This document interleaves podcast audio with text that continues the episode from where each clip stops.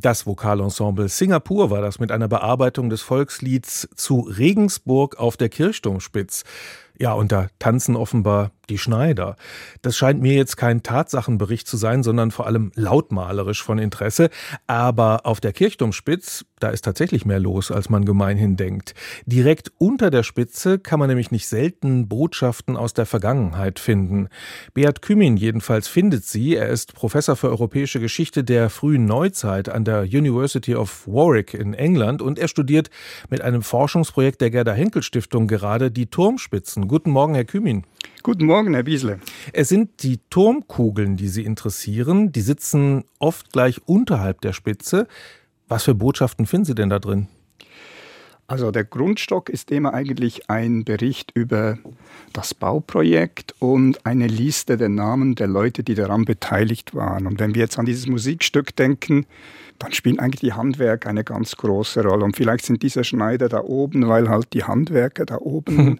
den Abschluss eines Bauprojektes dann jeweils auch sehr zeremoniell markiert haben. Sie haben zum Teil sich neue Schuhe und Socken dann dort oben auf den Gerüsten angezogen, um zu zeigen, wie schwindelfrei das sie sind und wie, wie kompetent. Also vielleicht kommt da eine kleine Verbindung so zustande. Aber dann, je nachdem, wie weit man dann so vorwärts geht in der Geschichte, werden dann diese Einlagen eigentlich immer umfangreicher.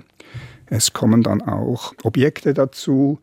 Und so hat man eigentlich immer einen Moment der Überraschung, wenn man so eine Turmkugel öffnet. Es gibt ja oft dann auch die Situation, dass gar nichts drin ist. Also ist das so ein bisschen so wie ein Grundstein, nur eben nicht am Anfang des Baus, sondern am Ende?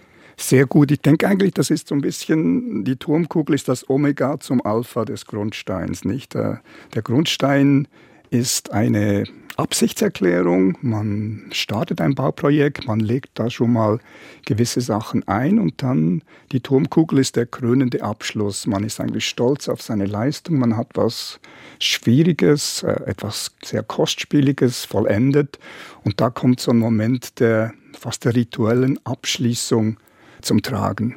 Jetzt kennen wir alle Grundsteine, glaube ich, aber Turmkugeln nicht unbedingt. Ähm, wie viel gibt es denn davon und wo kommen die vor?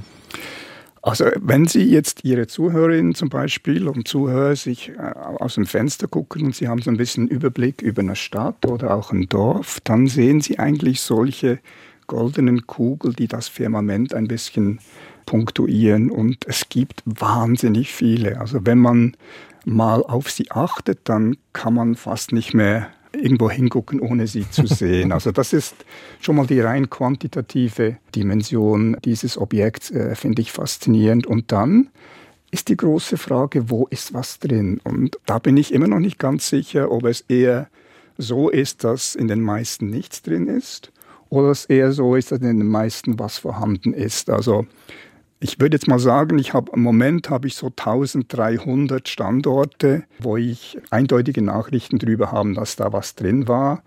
Und das ist schon ein ganz schöner Bestand, um damit zu arbeiten. Wenn da was drin war, wie Sie sagen, dann wird das offenbar auch entnommen, aber sicher nicht regelmäßig oder systematisch, sondern dann, wenn repariert wird da oben am Dach oder wie hat man sich das vorzustellen? Genau, das ist so eines dieser spezifischen Merkmale dieses äh, Quellenbestandes ist das Moment der intendierten Zufälligkeit. Das hat mal ein Kollege mhm. sehr schön für mich ausgedrückt. Also während zum Beispiel ein Grundstein eben eigentlich für immer verschlossen bleibt, ein Denkmal dagegen immer zugänglich ist, ist die Turmkugel so ein bisschen dazwischen. Es gibt also vielleicht pro Generation einmal oder alle zwei Generationen gibt es eine, so eine Chance, dass man mit dieser Turmkugel in Berührung kommt. Typischerweise ein Blitzschlag oder ein Sturmschaden oder einfach die Baufälligkeit des Turmes.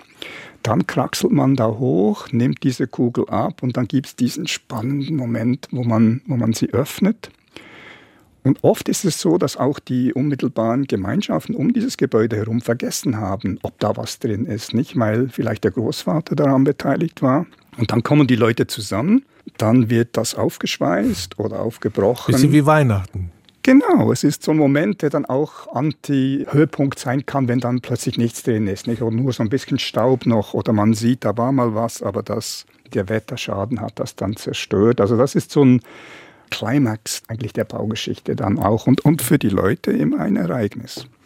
Jetzt haben Sie gesagt, es gibt Turmkugeln, in denen ist was drin und es gibt Turmkugeln, in denen ist nichts drin. Also offenbar hat es nicht unbedingt was miteinander zu tun. Turmkugeln gibt es auch, wenn man da gar keine Botschaft hinterlassen will. Aber die Botschaft ist ähnlich wie im Grundstein.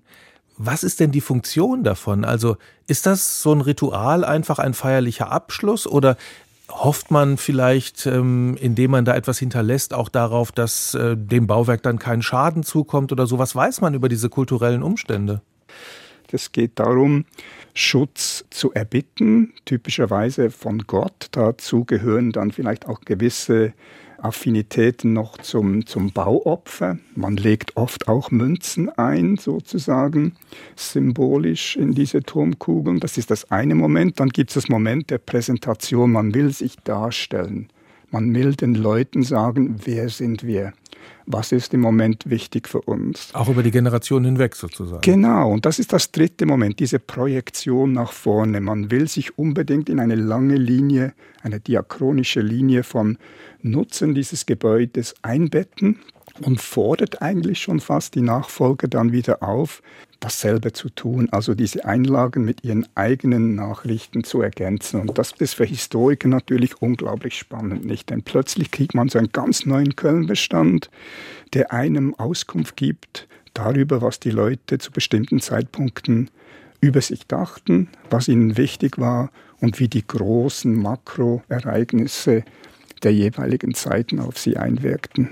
Ja, und das ist offenbar noch gar nicht systematisch erforscht. Also wirklich eine völlig neue Quellengruppe, will ich mal sagen. Wie sind Sie denn drauf gekommen? Erinnern Sie sich noch an Ihre erste Turmkugel und ich haben Sie sich gefragt, ob was drin ist? Ich erinnere mich ganz genau daran. Ich habe mal so ein Projekt über Reichsdörfer gemacht, also über hochautonome Gemeinden, die keinen Landesherrn über sich hatten. Und da habe ich dann im Archiv gesessen in Gersau, das ist in der Innerschweiz am Vierwaldstättersee. Das war eine dieser ganz hochautonomen Landgemeinden.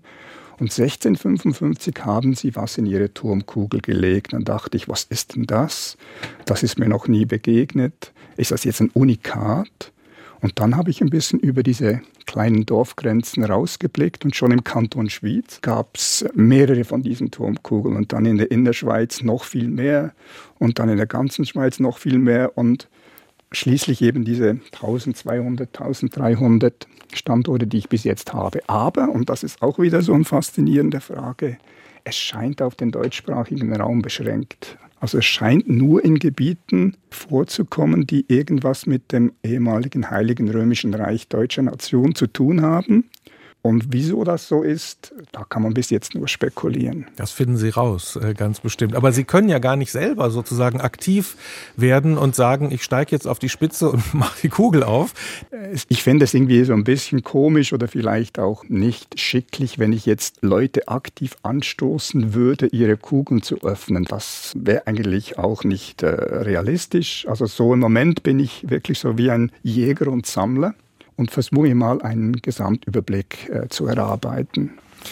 Dann kommt wahrscheinlich irgendwann auch was dabei raus. Also wir wissen viel mehr über diese Kugeln und über die Inhalte und in welchem Zusammenhang sie überhaupt äh, gefüllt wurden. Macht man das denn heute eigentlich immer noch? Also die Kugeln, die geöffnet worden sind, werden die auch wieder gefüllt und, und vielleicht auch mit was, was wir heute in unserem Alltag haben? Ja, es ist faszinierend. Die Attraktivität dieses Brauches scheint ungebrochen. Es gibt fast auch ein bisschen eine moralische Verantwortung, wenn man sowas öffnet und man sieht, da haben schon mehrere Generationen vorher äh, so ein Effort gemacht und da was eingelegt, dass man dann diese Reihe nicht abbricht. Also es wird heute eigentlich Wahrscheinlich, wenn wir jetzt zusammen hier reden, gibt es sicher drei, vier Standorte, wo gerade jetzt diese Bauarbeiten im Gang sind. Ich habe auch mit Leuten geredet, die letztes Jahr zum Beispiel den Brauch ganz neu angefangen haben, weil sie einfach ein Bedürfnis hatten, sich mitzuteilen und den kommenden Generationen zu sagen, was in diesem Jahr 2022 für sie wichtig war. Also es ist sehr noch lebendig, aber es ist, glaube ich, auch richtig zu sagen, dass es latent im Bewusstsein der Leute ist. Also man legt etwas ein, es gibt eine große Aufregung, es gibt ein Projekt und wenn das Projekt abgeschlossen ist, nach 10, 15 Jahren verschwindet die Erinnerung ein bisschen aus dem aktiven Gedächtnis und dann kann es sein, dass die Leute wieder völlig überrascht sind, wenn es beim nächsten Mal dann wieder um eine Öffnung geht. Neue Quellen von der Spitze. Der Historiker Beat Kümin in der SWR 2 Matinee. Das sticht Spitze. Vielen Dank, Herr Kümin. Ja, vielen Dank für das Gespräch.